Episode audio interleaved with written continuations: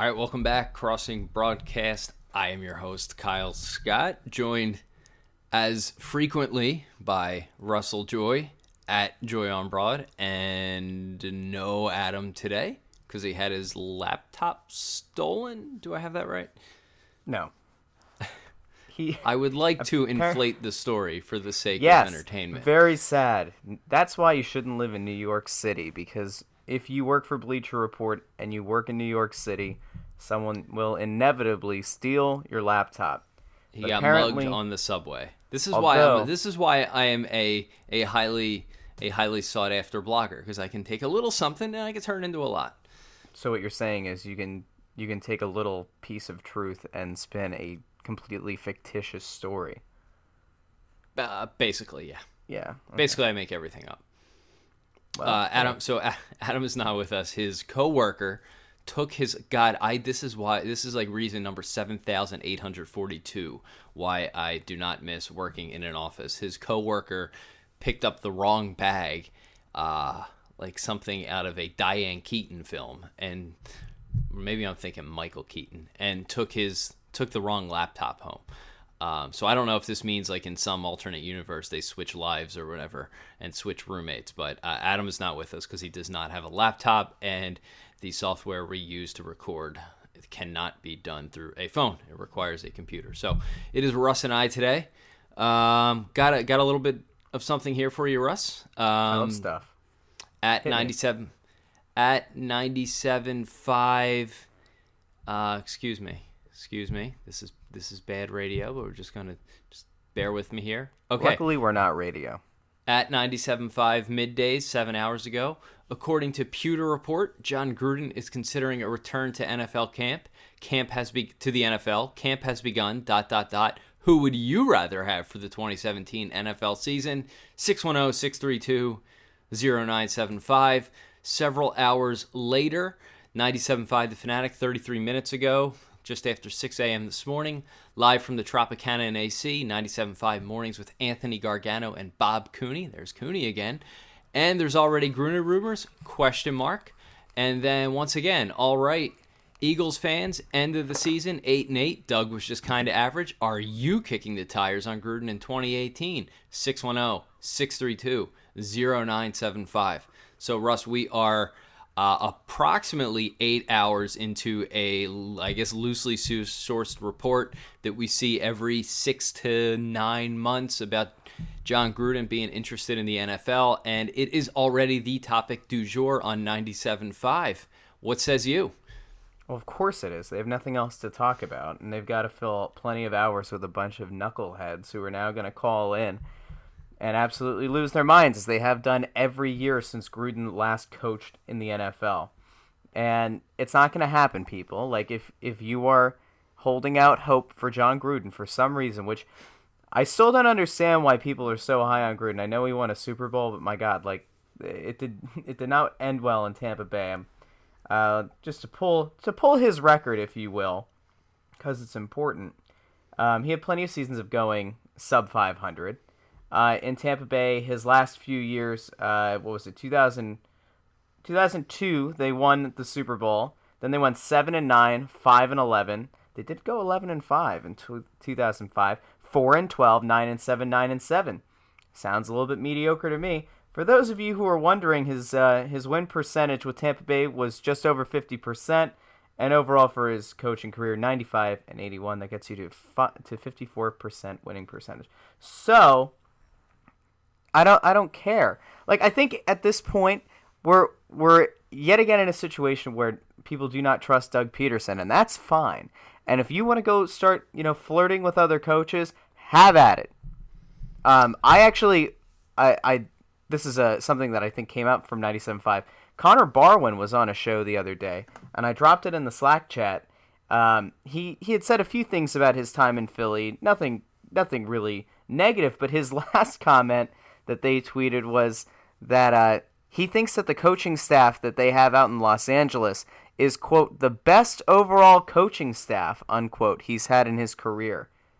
I take that as a shot. You're on Philly radio, uh, promoting a oh that was on. Philly radio. Oh yeah. Um, oh. Ooh. yeah, man. so he was uh, promoting, I guess, you know, Connor Barwin. I liked. He was a good guy. He did a lot for the local music scene, indie indie music. Yeah, yeah, yeah. It, it, it doesn't matter what he's promoting. yeah, the point is, so he, but I'm he saying was he was promoting that, so it wasn't like he was trashing the city of Philadelphia. He he was still doing his his good music stuff for Philly. But yeah, like he he came out and uh, that was interesting. You're on So- Philly radio and, and you're saying that this Los Angeles Rams, uh, you know, coaching staff is the best one you've ever had overall. That is the ultimate passive aggressive swipe in sports. Uh, but pretty much every coach, uh, every player does it when they show up somewhere. They say something is the best about their new city. So I, I'm not going to go like. but you usually say 100%. that with your own city. Like Fair. if if he's on Los Angeles radio, I would expect that. Connor if- Barwin doesn't seem like this sort of guy to send aimless missives at his ex coaching staff through the radio, and it could have just been a totally unintentional thing, which would actually give it more credence because. Um, you know, he wasn't trying to send the message, and he was actually genuinely thinks that his uh, new coaching staff is better than what the Eagles have here. Which, by the way, isn't much of a stretch. Like uh, Doug Pete. Here's the thing with Pederson. Uh, uh, back to Gruden for a second. He's got he's got fun hair and an intense chin. So from that standpoint, from my blogger standpoint, I'm all in on Gruden. I've always been all in on Gruden. Please bring him back. Um, each of the last three Eagles coaches has had a major significant flaw, like like a boss level in a video game flaw where there's one very specific thing that you can attack and you know you can defeat them. With Andy Reid, it was late game time management. With Chip Kelly, it was the fact that he had to deal with live human beings. And with Doug Pederson, it, I am we're we're not 100% sure, but I am fairly certain that is the fact that he's a stone cold idiot and his his lack of uh, ability to process any sort of even common logic will cost the Eagles multiple games and potentially cost them two games and a playoff berth last year. So you're saying he's like Sonic the Hedgehog to Dr. Robotnik and like the Emerald Zone, where all you have to do is jump on the guy's head and avoid the drill bit in the front. I got you, Kyle. All right. It's every it's every boss. There's there's one way to beat every boss, and it feels like each of the last well each of the last 20 Eagles coaches, but certainly the last three have had one very specific thing. Doug's may be a little more general that he's just not intelligent. I I had this conversation with someone at dinner last night, and they said, you know, like if the guy a chance, he actually drew up some pretty good plays. He schemed pretty well last year, and all that is true. I think he made lemonade out of whatever lemons they had on offense, and his six-yard offense actually got them to the goal line. And I feel like there were multiple occasions where you would be like, how are the Eagles even in the red zone right now? Like, how did we get here? However, look at the Cowboys game. I forget the exact circumstance, but what he punted on that one fourth down when trying the field goal made all the sense.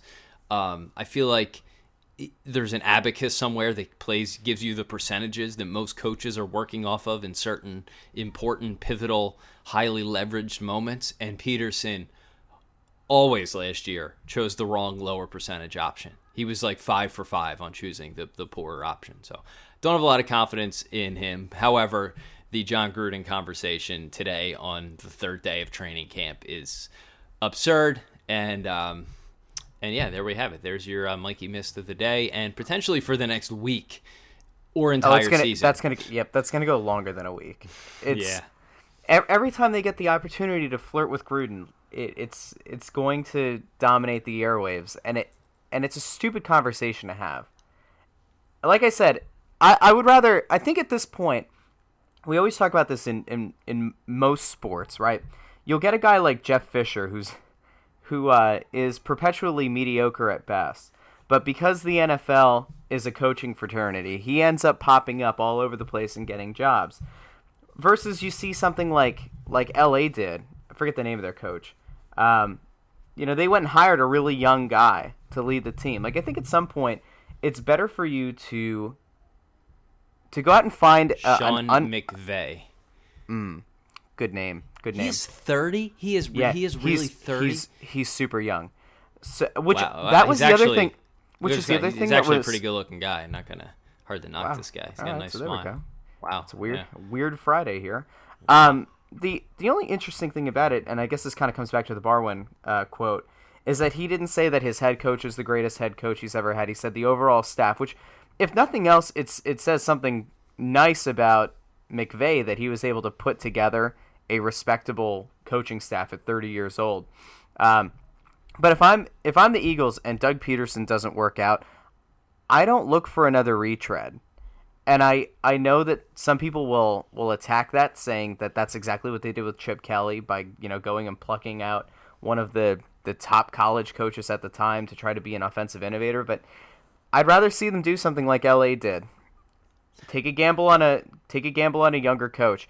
I don't think that bringing in like a Jeff Fisher kind kind of uh, guy who has you know plenty of experience in the league is necessarily going to put Carson Wentz in better position to to uh, you know be more successful. It's probably Yeah. gonna it's probably gonna put your team in a position where they're gonna be mediocre and you're gonna start wasting away a lot of Carson's years. And if you hire a, a retread like a Jeff Fisher, you're probably gonna stick with him for three to four years. So That would be my guess, Here's the and- thing: I, I don't think the Eagles are. I think after the failed Chip Ke- Kelly experiment, Jeffrey Lurie is never going back to thinking outside the box when it comes to coaching. The Doug Pederson hire, worse than the fact that Doug doesn't have a track record. He was an offensive coordinator for half a season. He doesn't seem like that smart of a guy, and he was coaching high school a few years ago, and he uh, um, has bad hair. Is the fact? I guess great hair, boob hair, we'll call it. You Um, really you really don't like Doug. I, d- dude, I there's not. He's His name's Doug, man. there's nothing you can point to. Seriously, and we don't have to get into debating Doug Pederson now. I'm certainly willing to give him another chance this year, but there's nothing you could point to on his track record that makes you think he'd be a good coach. Like there, there really isn't. So that's that's kind of where I draw the line. You're the Philadelphia Eagles. You're a a premium top ten NFL franchise in terms of market size, you know, all that stuff and the you come out of this co- this supposedly long and intense coaching search with your old quarterback who was the mini me of your old coach who wasn't working out here after us who d- wore thin here after a while. Um, so I feel like if if that's the guy they they came back to and they turned the clock back so far on Pederson I don't think we're ever getting Jeffrey Lurie thinking outside the box on a coaching hire, and, and that's fine. It, it doesn't mean it, it's not going to work. I mean, there's plenty of good coaches in the NFL. Uh, this guy, uh, on a separate note, this guy McVay, 30 years old. Do you feel 610632? Do you feel inadequate when you see a guy who is younger than you and is su- significantly more successful? Besides an athlete, like all athletes are, you know, we- we're all at that point now where half of the professional sports players are younger than us, but like when I look at like Matt Klentak, he looks like he's younger than me. He's not, but I get I get outraged when I see this guy McVay in L.A. I'm like, God, God Oh, damn it! oh, Like, that's right, because he's uh, he would have been a freshman when I was a senior, and now he's the coach of an NFL team. Does yeah, that that's make you feel suck. inadequate, because, or well, do I I have mean, problems? you're you're past your time. Yeah, that that would be really upsetting to see a guy younger than you as an NFL coach. Now, luckily for me, I'm four years away from that happening, so uh, no, I don't feel that bad. I still have four years to turn my life around and become an NFL uh, head coach. Like Jared, I look at like a Jared Kushner. I'm like, God, that guy is younger than me, and he is running the world. Kushner? I think he's, I think he, he's either 32 or 34, so he might be How- a year older. Oh, I was gonna say, yeah, you're not like 36. All right, well, Yeah, no, I think he's uh actually how old? He's 36. Okay, I was wrong. Still, shockingly, like in three but years, he I just cannot looks imagine. he just looks very young. He's, he looks like he's 12. he's got a youthful complexion. Um, yeah. So uh, hey, real quick, I, I there was a story today. I guess there was some sort of train derailment somewhere in Europe, or train Hold on. crashed. Before Yeah. you get there, let Yeah. me let me uh, since we brought up the fanatic, I, I just have to get this off my chest. Mhm. I saw Jeff Mosher tweet this, and then I saw yesterday 97.5 middays Mosh pit. do this. I'm Uh, what? start calling him that. Mosh pit. Oh, I like a mosh pit. Look at you. You're so much funnier than I think we ever give you credit for. and my um, coffee. Oh, yep. And we actually uh, we almost started on time today. You actually were the first one on this morning. Very proud of you. Those beans must have been ready to, to be ground. Well, well done. No, No coffee actually, slurp. Actually, I didn't they, get a coffee slurp this morning. Very strange. We are they weren't ground, and my wife, who typically fills the water in the coffee pot, so all I got to do is grind the beans, put it in. The water's the worst part because it we, filling it up through the refrigerator takes like nine minutes to get five cups of water through that little refrigerator stream. She did not like- do that, so that actually cost me a good solid two minutes today. Wait, so do you use a Keurig or do you use like a regular coffee pot? Use a fucking Keurig. What? We're not So then- barbarics. So then why don't you just set the timer at night? Grind uh, the no, beans. because no, you don't want to grind the beans at night. They go stale. You got to They grind the don't. beans What are and you talking? No, you- Dude, you know you do not want to expose the grounds to air for more than uh, 10 seconds if you have to. You grind the beans and you get the hot water on them immediately. I can't. That's the can't whole you. point. You got to get fresh coffee. It has to be have been have been roasted within 2 weeks. You grind the beans and you get water. You can't grind the beans the night before. Get the hell out of here. And it's not a and we don't do it all in one. You got to do like the the old European style grinder. You and I, I have to be honest. I don't know what the health is wrong with you, but uh, you know, clearly you're uh, you're just you're out of your mind. Um, anyway, Uh. 97.5 middays. Uh, yesterday, it was yesterday morning. Yeah. Um, they they said the following. Uh, they retweeted a, a listener who said Kyrie is overrated. Gunner Ballhog plays zero defense. I wouldn't trade Fultz for him straight up with a rookie contract. No thanks. And 97.5 middays quotes this and says Kyrie is overrated. 610 dot dot dot. Jeff Mosher did the same thing this past week. I have to say, I think we're making an impact. We uh, well, I, w- I would say that For- we we may have entered their heads in some regards, and uh, I would uh, I would I would give you credit because I'm pretty sure you were sort of the guy who coined 610-632. That was that was me. I almost said baby. Uh, yeah, that that that was me. Maybe we should switch it up. Um, 888-729-9494, pound 9494 on your AT&T Verizon cell phone. All right, um, go ahead. Talk about train derailment. I just wanted to I just wanted to say that I think it's really cute that Jeff Mosher and 97.5 Middays are now taking our shtick about them. They're trying to use it to their advantage. It's Well, almost I- like that if I make fun of myself, if I'm self-deprecating, then you can't hurt my feelings. I think we've gotten to another stage of denial. What are there? Seven stages of No, of it's actually a really smart. It, you are 100% right, and it's a really smart use. If you turn something ba- around and take ownership with it, it works from the schoolyard bully up to the nerdy podcast bullies that we are. Uh, it, it does work. It takes a little air out of the sails. So we might have to start switching to 888 9 whatever the fuck WIP's number. is. 888-729-9494. There it is. Uh, anyway, real quick, there was a train. The train crashed into a platform somewhere in Belgium. Fifty people hurt. Um, I have a theory on trains, and you can tell me if I'm nuts here. Uh, I've taken, you know, I mean, Stop right Fairly- there. You're nuts. All right, let's move on. No. fairly experienced with Amtrak, right?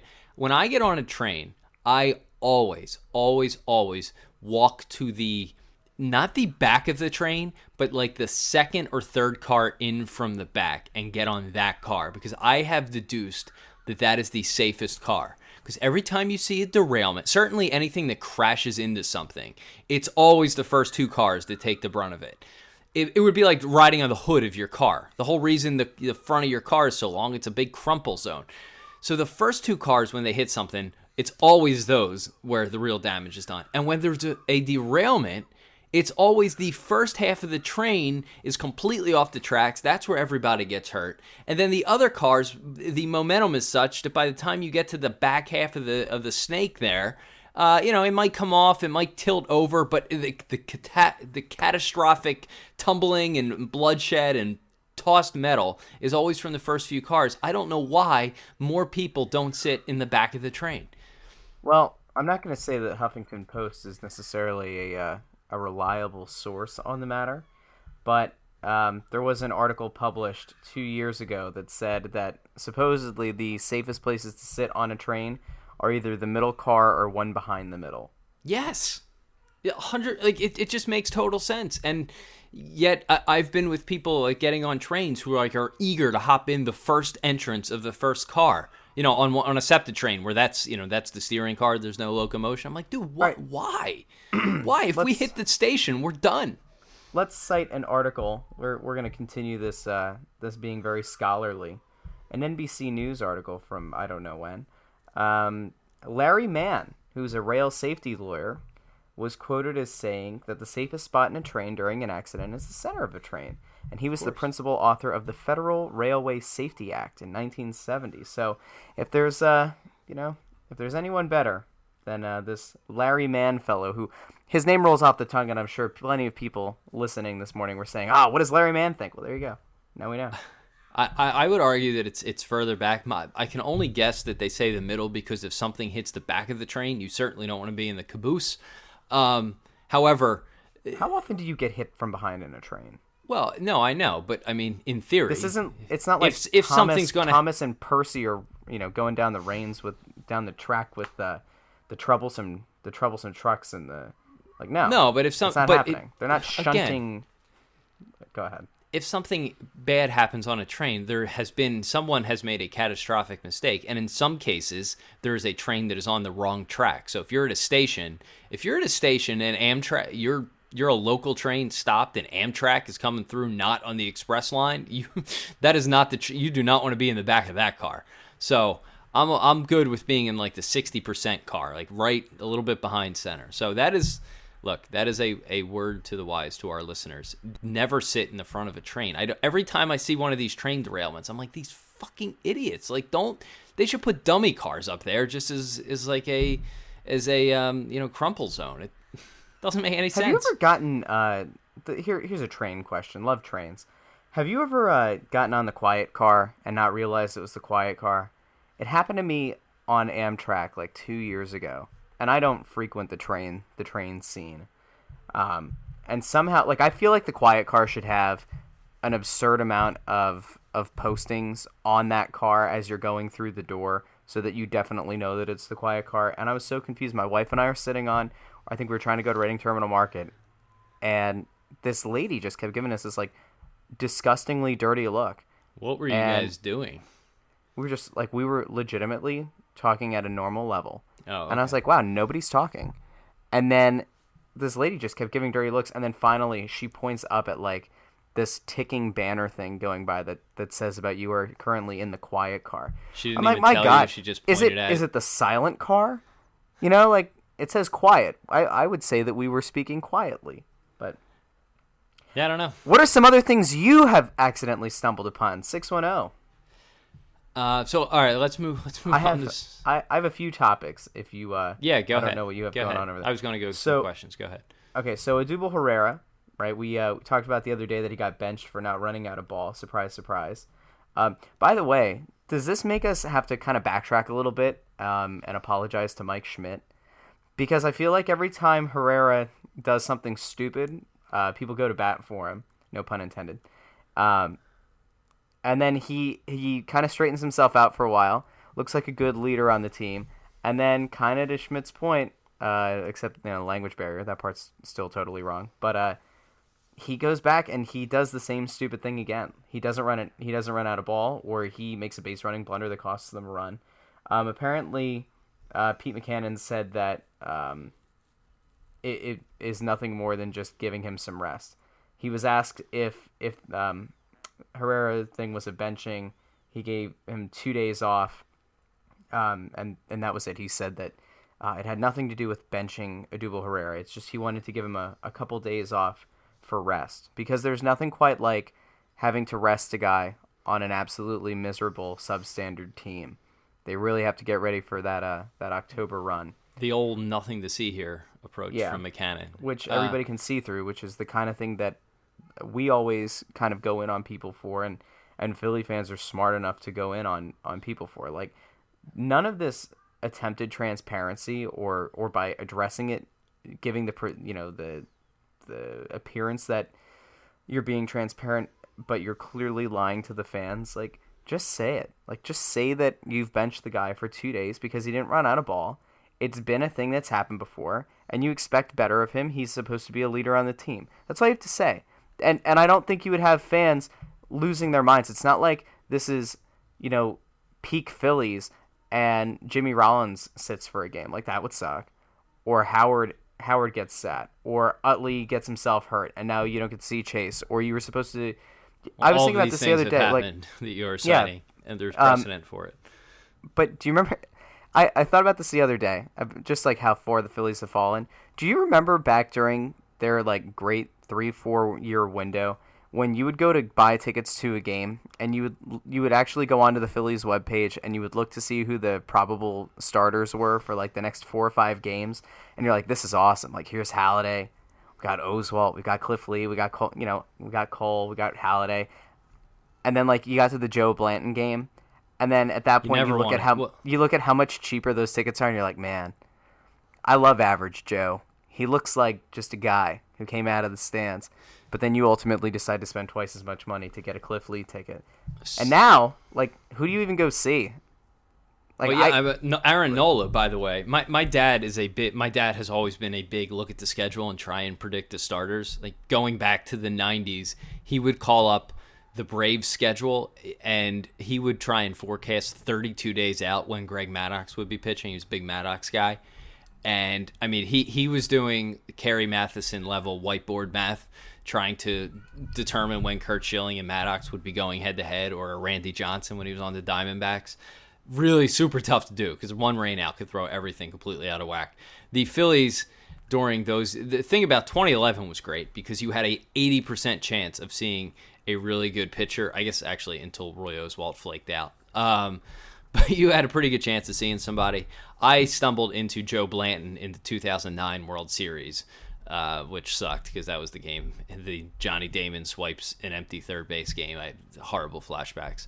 Um, but yeah, it's it's pretty lame. Like other than Nola, there is nothing to watch for on this team. I think I saw uh, what Hellickson Hellickson the other night. Like Hellickson and Eickhoff are two of the most uninteresting pitchers maybe in the history of Phillies baseball. Like both are ostensibly somewhat decent, and then every time you watch them, they're just like the epitome of mediocrity. Um, Aaron Nola, on the other hand, has again. My dad's a big pitcher guy. Uh, he called me yesterday telling me I should do a blog post because Nola is the first Phillies pitcher since 1998, Curt Schilling, to strike out uh, seven or more batters in six consecutive starts. Uh, my dad was blown away because this is something that obviously Roy Halladay, Cliff Lee, or Cole Hamels didn't do, which is somewhat impressive. Nola has looked really good. He is the one bright spot. Um, back to your point about Odubel, I don't think anybody cares. I, am not going to apologize to Mike Schmidt because had he just said, "Yeah, I don't think he's a leader because he's a knucklehead," I think everyone would have nodded their head and said, "Hey, Schmidt said something normal for once." Instead, he relied on language and said he doesn't feel like Hispanic players can be leaders because of the language barrier, which is sort of absurd. Which is nonsense. because yeah, I mean, and not just because of the language thing, but like look around at like Ichiro, who pretends that he can't speak English and has been I don't know if he's been a leader, but he has been a, a all star type player for it feels like 20 years. So um, there are plenty of examples of this in sports where you don't need guys who speak perfect English who could be just fine. Odubel Schmidt could have just saved himself because Odubel is not that guy and he's a complete knucklehead. Um, I felt I, I think it's I want to. say I feel like I was out of the head uh, on the curve on Odubel because last year when everyone was excited, May of 2016, we were like, "Wow, maybe we have a wild card team on our hands."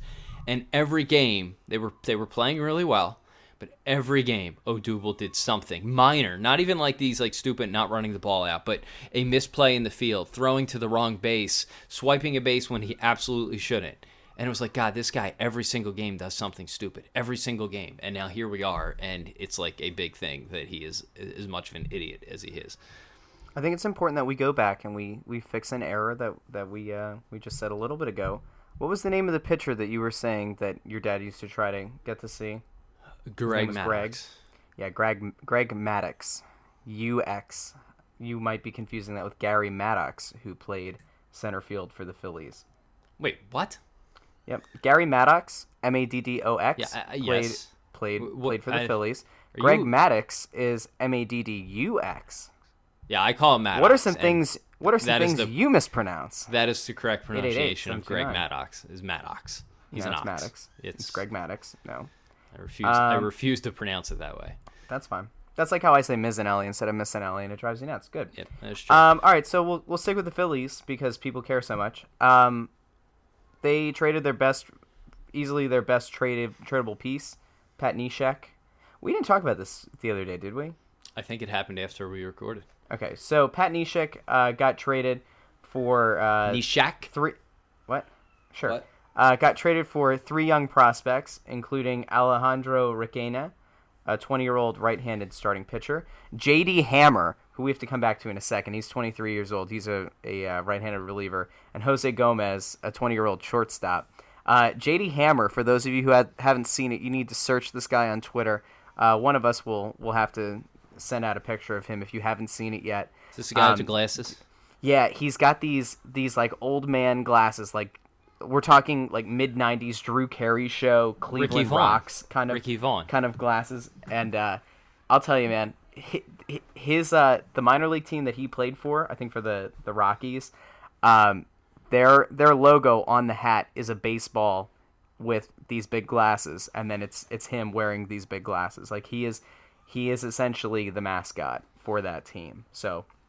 Um, you can actually check Zoo with Roy's Twitter. He had a good tweet on. He had a screenshot tweet. Okay. Yesterday, um, I think. But apparently, the three guys they got, they're all single A guys, um, but they're all young, with the exception of you know JD Hammer being a 23 year old in single A. But it it looks like they got you know good value back for Neshek, who's going to leave at the end of the season anyway.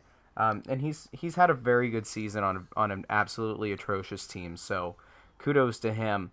Um, and hey, I don't hold on. I don't know if you can call it good trade. value. None of these guys were among the Rockies' top ranked prospects, which is fine. You don't expect to get that for a middle reliever with three months left on his deal. But uh, let's not get too excited here. It's, I mean, you got three promising single A guys. It's about I don't as know good if they're promising. right I don't now. think they're very promising. I think they're Why just not? single A guys because they're not. Uh, I don't think anyone considers them among the Rockies' top prospects. So I don't know how promising you could be I'm, if you're a single A player and especially a guy who's 23 and you're not considered one of the organization's top prospects and they're willing to I mean, part ways fairness, for, you for we, a middle reliever. I seem to remember a time that that the Phillies traded Cliff Lee for at least one guy who was supposed to be a top prospect in in Seattle, uh, Philippe Aumont. Oh sure, so, it doesn't. I mean, doesn't. We, I, I know talked about why those sure, they got America something. Rankings they got something don't for really mean a whole lot. Um, but if, if you get three solid single A guys out of it, it's it's not so bad. Gomez is hitting 320. They're not solid. I think you need to drop bases. your adjectives. They got three single A guys. Period. They're not solid. So we're gonna, they're not promising. We're gonna save this for a future date for when one of these guys end up making the pros in 2032 and we're all dead. They might, but stop calling them solid. They're not. I'm saying they're they're solid single A guys. They're not. They're single A guys. It's you like a Seinfeld episode. Guy, Kyle. But you keep calling them solid and promising. They're not. They're just they're single A guys. They're pretty. Could, could they work out? Pretty good. They're pretty pretty good. I don't like your adjectives. Um, all right. Uh, so moving on. We to... could have talked about Isaac Seumalo becoming the uh, Eagles' starting left guard. The fact that they cut Allen Barbre. Do we need to talk about that? Uh, it's a little bit of an odd move to get rid of your offensive line depth. I would agree with that. I mean, I'm not like. You know, you know why they did it? Because I know a coach that they are considering bringing in next year who did not like Allen Barbre. All course, right, all right. I'm talking about Jon Gruden. I'm telling you, man, this guy, this guy Isaac Seumalo, man, he's he's got a lot of skills out there, man. I I'm out there at Eagles practice, man. He's he's a heck of a player, heck of a player, man. All right, moving on. Two questions. Uh, what do we got here? Someone wants to know why not release the podcast for the evening drive commute, can report on things that happened during the day. Um, well, the logic behind the podcast is that it's up in the morning, so hopefully we could talk about things that happened the night before, which we think is a little bit better of a niche. However, doing it during the summer when no one is watching the Phillies makes that really a lost cause. However, I think once uh, the fall rolls around and the Eagles are playing on Sundays and the Sixers are playing three nights a week and the Flyers are playing three nights a week, the morning show, the nature of recording in the morning will be significantly better because we will be able to talk about what happened the night before, and there should be a lot of excitement surrounding the Sixers. The summer, I agree, we could pretty much record the show any time of day, and it wouldn't matter right now. Um, but our whole purpose for starting the show in April and doing it throughout the summer was to iron out the kinks, get used to recording every morning, get a process in place so we could really uh, do it in the fall. So thank you for everyone who listens now, but we would expect that our audience will go grow two to three times in the fall. So you guys listening now are our base, and as they call them in the radio industry, the P1ers, the people who call uh, every week, the people who show up to Fantasy Fest. They actually have a term for those people. So you guys wow. listening are, are P1ers. I'm yeah, wondering if any of our if any of the people who listen to us are going to be going to Fantasy Fest. Oh, I'm so I'm certain of it. I'm I'm certain there's overlap.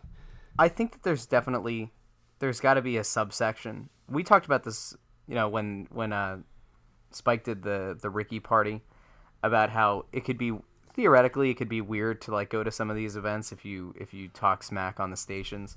Um, but I I went to fan, uh, to Fanatic Fest once, uh, Fantasy Fest.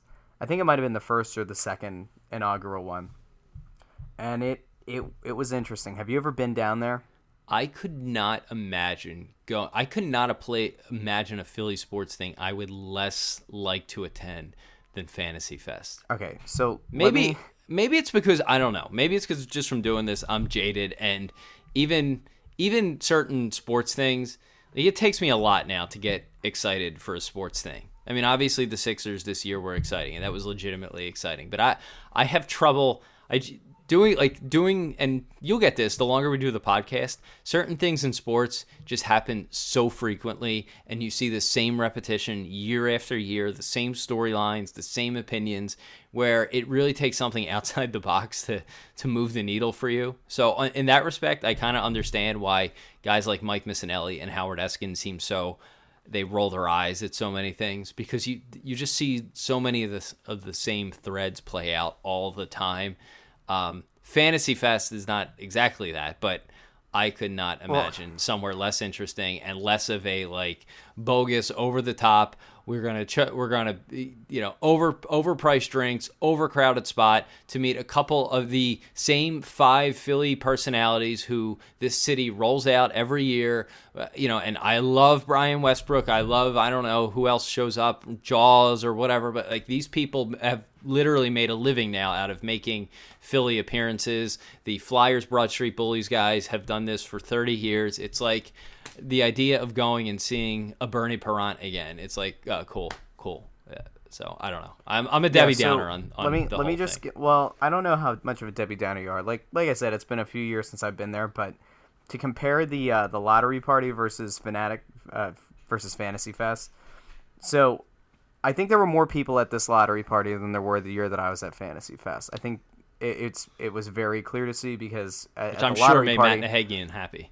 Well, I mean, at, at the lottery party, it, it really felt like you're in the upstairs of like a Barnaby's where there is nowhere to move, uh, like the one in Westchester, not the one that burned down. Um,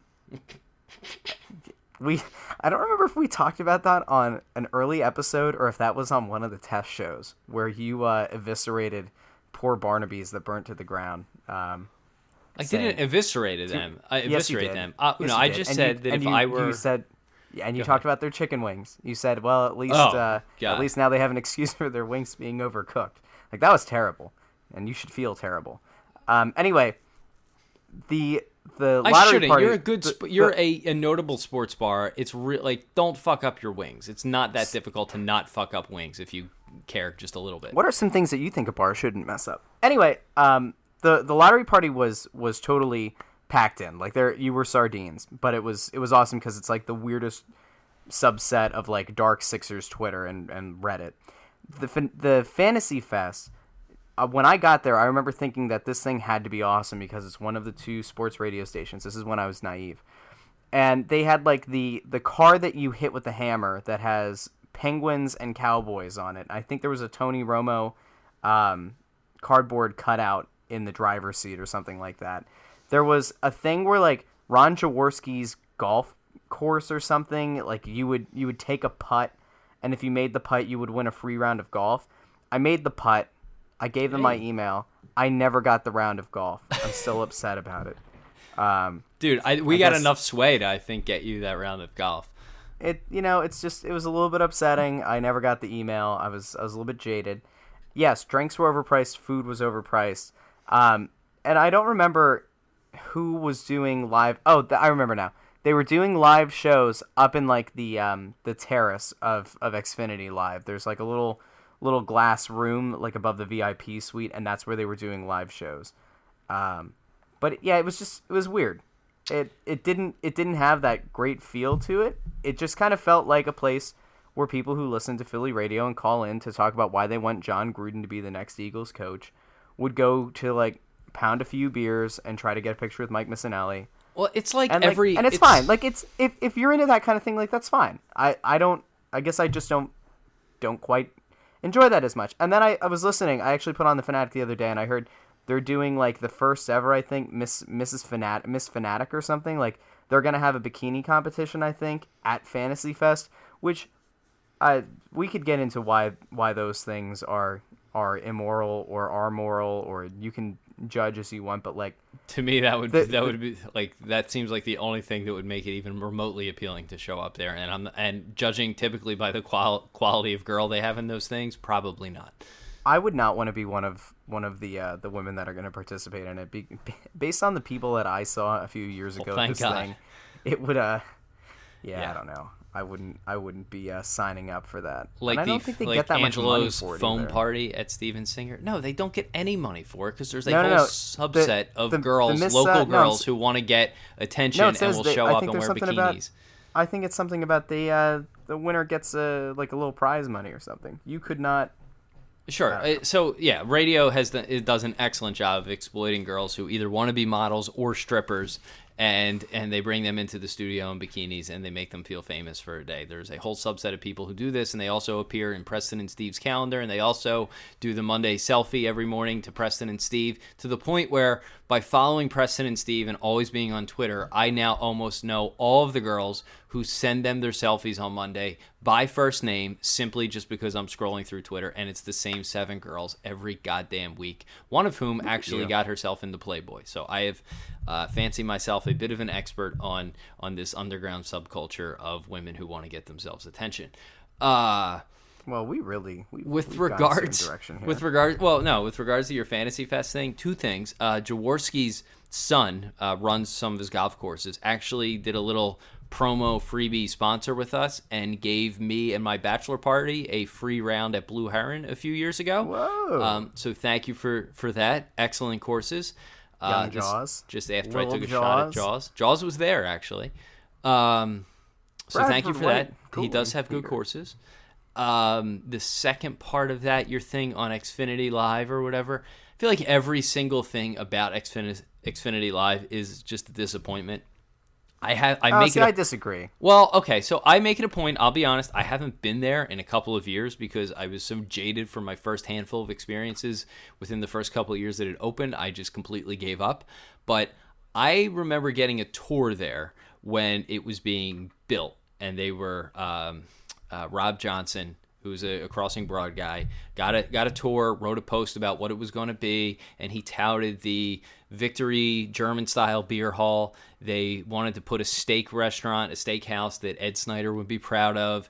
Obviously, PBR, and all these things sounded good in practice until you get that sort of big corporate handsy money on it. And their German beer hall is actually just Victory beer, which is great. Nothing wrong with that. Yeah, victory solid. No, but the first Saturday night I went to the German beer hall. There's a cover band playing pop songs on the stage, and they and your pretzels. Did you want polka? No, uh, we- if you're gonna like, this is the thing that would not happen at Brauhaus Schmitz or something like that. If you're gonna do it, Brauhaus, Bra- Brauhaus. whatever, do it correctly. when you Don't get a pretzel, legitimacy hold on. Of, of, of maintaining German culture. If you're going to mispronounce, go ahead. When if if you're gonna do something like that, do it right. And when you show up and you order a pretzel at the German beer hall, don't give me the the soggy Aramark pretzel. When I order a hot That's dog fair. or a brat, don't give me Dietz and Watson. Like the, these are the things. Fair. This is how they water down everything, and every event there is overcrowded, overpriced. And by the way, I had a you know a big big time alert here. I had a VIP card for for the, yes, Whoa! I know, I know, super important, super important. Private parking rolled up in a limo. Just kidding. Um, had a VIP card. Went in after like the Phillies home opener that first year it opened or the first spring that it was open. Said to my dad, I was like, "We can go in. I know it's packed. It's okay. I got a VIP card. We can go in the section." The place was so crowded and beyond fire capacity, or was on the verge of being beyond fire capacity, that I could not even get in the building with the VIP card. The VIP card could not even get you into the building, let alone the VIP section. They so need a VIP I'm entrance. um, they do need That's a a VIP flaw. entrance. So I, I'm out on pretty much everything at Xfinity Live, other than something like the lottery party, which is at least an organic event that sort of was born because people were excited about something rather than 97.5 trying to shove the same seven personalities down your throat all the time. And Matt Nahigian, one time I took a shot at it, also called me and said, "What? You don't like Fantasy Fest, our biggest event of the year?" So it's like, yeah, no, I think it's Well, you're getting a phone call now, aren't you? Probably. I was deep enough into the podcast. Probably I, f- tuned I feel like at this point the uh, the radio spot's not going to happen now. The radio. Yeah, there- I would. Yeah, remember not. remember uh, you know, come on, you weasel, come on, Skippy, see if you can do it yourself. There's been no update, Kyle, so I'm I'm feeling that uh, at this point they've been so upset by the six one zero thing that they uh, they don't want to have you in, and and it's a shame. It's a shame for uh, for everybody. Uh, let's do a couple more questions here. Uh, geez, I can't read that one. Uh, uh, ba, ba, ba, ba. There's, oh, This I- has I actually- clearly been one of the best podcasts we've ever done. why is abbreviated such a long word? I really appreciated that. That's Why is what? Why is abbreviated such a long word? I really appreciate that comment. Let it sink in, and then it will hit you. I mean, I, I get it. Do you get it? Got it. There it is. There it is. Are you gonna make a JD Hammer shirt, uh, dude? If that if he comes up, that's that's instant. That's instant. JD. T-shirt. Oh, yo, come on, Hammer time with the Oh, it's, glasses. it's brilliant. He's Do it now. What are you doing? because he's never gonna Hit it while the, the iron's leagues. hot. That's why you hit it while the iron's hot. People are seeing the picture of the kid. Glasses. Hammer time. W- Do would it now. not sell. I would not sell. I would potentially sell one of them to his brother. I bet you'd be sell more than one. Ah, If you would buy a shirt, if you'd buy a Hammer Time shirt with the glasses, uh, tweet at Crossing Broad. yeah, please don't make me make it. Um, although I suppose I could do that on demand, but I I would lose money paying for the design then, uh, whatever.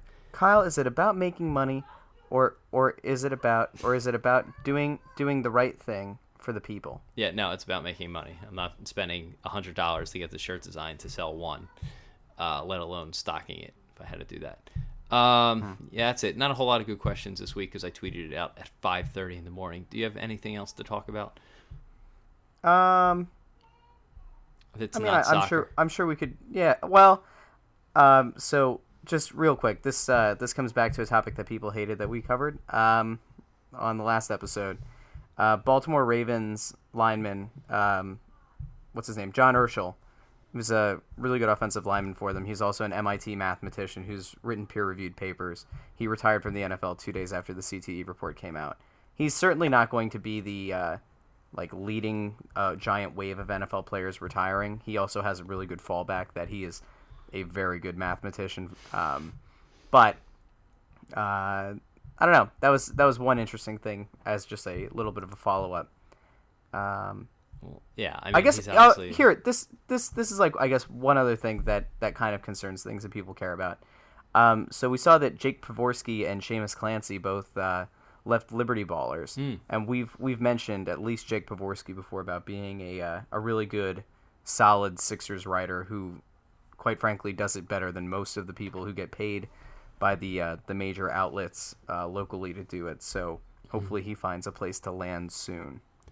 So it yeah, uh, interesting here with regard. So my favorite Pavorsky story is uh, in I want to say like 2013, 2014. The Sixers were playing. I'm going to screw up exactly what it was. They were playing some sort of exhibition game in Spain, a preseason match, something like that. I want to say it was when Michael Carter Williams was on the team. I could be wrong. Long story short, Keith Pompey is there. He is traveling with the Sixers in dog. in Spain covering the game in person. And he gets, not that the game necessarily deserved more, but he gets maybe a 400 word AP style story who, what, when, where, why about the game. And it's in the newspaper. And he is there. He has been sent to Europe to cover the game.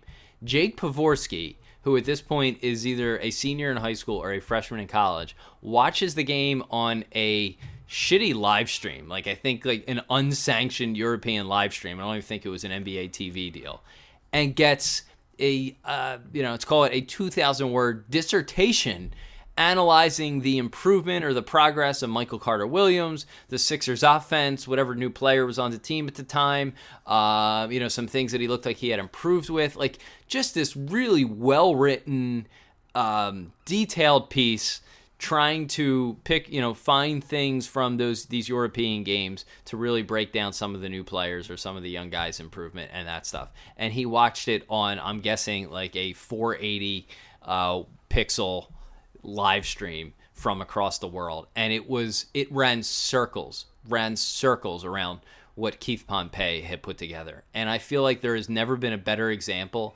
as to how uh, incompetent many of the local beat guys can be. And the fact that there are guys like Pavorsky who don't at the moment have a place to write, and Keith Pompey gets a paycheck to do what he does, is uh, really, really frustrating.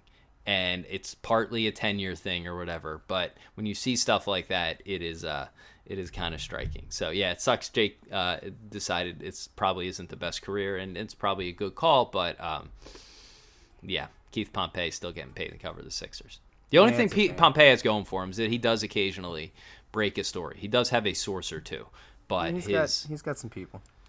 I had someone tell me Um, last night they tried listening to his podcast and they couldn't make it five minutes in when he I sits, told you. sits in a room I said with his recorder. I said before, and I mean it in the nicest way. He is droopy dog. he is, he is. Well, Um, tell, tell you, the Sixers, they uh, they they got a lot of good guys going. Oh, I guess this is okay. Like it, it's kind of sad. Um, anyway, might be my uh, favorite last Russ impersonation. last thing, Lakewood Blue Claws, Phillies minor league affiliate, were sold. They're gonna stay with, uh, you know, as as a, as an affiliate of the of the Phillies. So don't worry. I hope they keep the logo. That's one of my favorite logos in minor. I know I every know. minor league team has some sort of sea animal with blue in their logo. Um, however, I think the Lakewood Blue Claws have an excellent logo, and it's one of my favorite uh, Twins franchise hats to wear backwards when I was a freshman in college. Anyway, There you this have it. is uh this has been this has been a fascinating episode. I hope the people uh stuck with us through So we- all this. soon we will have uh, Eagles preseason games. I I actually really like talking about the preseason games. I think that's a lot of fun. You can draw uh, sweeping conclusions based on two series, but it's always exciting to do and is actually real sports. Especially when the Phillies were good, I didn't. I didn't even know the Eagles existed until the Phillies season ended, which in some cases was the end of October. But man, when the Phillies are bad, it, it's actually looking forward to Eagles preseason football is is somewhat of a thing. So uh, I enjoy I enjoy the. Are we still getting Scott Graham and uh, and Mike Mayock? I think Mayock calling Eagles preseason games is one of my favorite summer pastimes. Sitting sitting in the warm weather, listening to Mayock break down the third string offensive lineman. Yeah, I mean, Mayock does a really good job of breaking down the team, and Scott Graham continues to prove the Phillies wrong uh, with every assignment he does. I think he actually was he doing the uh, the tournament, the thing that ESPN was uh, was showing. He did the uh, the lead in for it at least. Scott Graham continuing to go on to do big things, and we have Tom McCarthy. What tournament? so- It's called the tournament, the basketball Oh, yeah, tournament. the yeah, yeah, yeah. yeah, yeah. Yeah, so, uh, So he's actually Scott got Graham. his own. Scott Graham was a guy that I really, I really liked when he was a uh, a play by play guy for the Phillies, and I thought it was a shame when they lost him. Um, he, I thought, would have. I don't know. I, I would actually be interested. This is this is not to to you know poke fun at the sports radio kind of thing, but I would actually be interested to see from people on Twitter who they preferred between McCarthy and uh, Scott Graham, And because I the answer is going to be Scott Franzke. I, li- telling you. no, no, no, what? No. I, I, I promise you, people will respond and say Scott Franzke. Yeah, well, I know Franzke's really good. I'm not saying like the having one doesn't preclude you from having the the, uh, the other necessarily. Like they could have had they could have had a, a backup. Oh, no, I guess no. They did need to get rid of Graham to get Franzke. All right, yeah, it's fine. I like Franzke, but now we're stuck with McCarthy on TV. I'm not I'm not a huge Tom McCarthy guy. No, uh, I'm Whatever. not either. Scott Graham actually has his own production house in New Jersey. He does a lot of national stuff, obviously NFL films. He produced uh, the first of all, he even though he's a Penn guy, he called the Villanova team stream for the Final Four a couple of years ago on TNT or TBS Yeah, he did. uh, with Kacie McDonnell uh, on the sideline. Uh, his call, I was a little disappointed in his Chris Jenkins call, and I'll say of all the people who Oh, called, the I'm Chris- sorry. I, I, I forgot to say it. Pottsville's own Kacie McDonnell. Go ahead. really, Yep. wow, she's gone far. See that From you can, Pottsville you to be a Eric s- you- Hosmer. You, can like you can you can be a uh, you can be a skook. She's Uh, bounced around a lot of pro athletes though. In Yes. fairness, she's uh, Christian Ponder. My favorite Eric is when she was dating the the Phillies pitcher who was here for like a minute. She showed up to a charity event with him. Uh, I forget Huh. his name.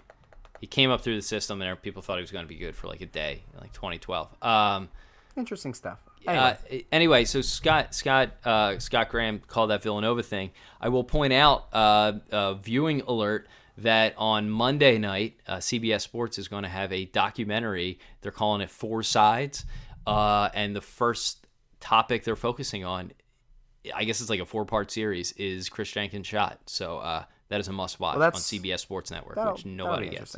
Yeah. Uh, CBS Sports Network. I oh, think that's, so. Yeah, that's going to be after rough. one of those watch online later because no Isn't one that knows where Jim Rome is.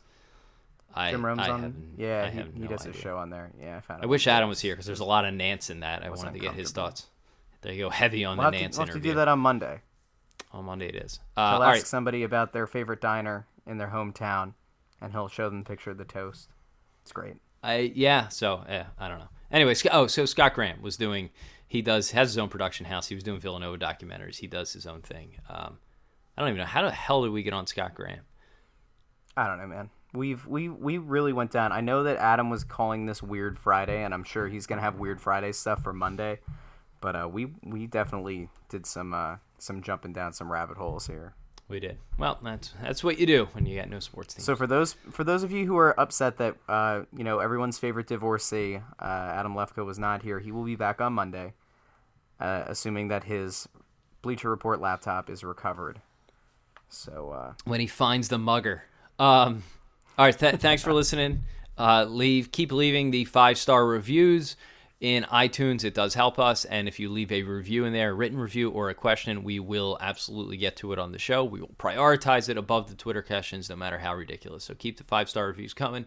Thanks for I listening. at 213 five star reviews. We haven't had a review in a few days. So if you uh, if you are the next person to do it, you will guaranteed hear your thing on Monday. So uh, yeah, thanks for listening.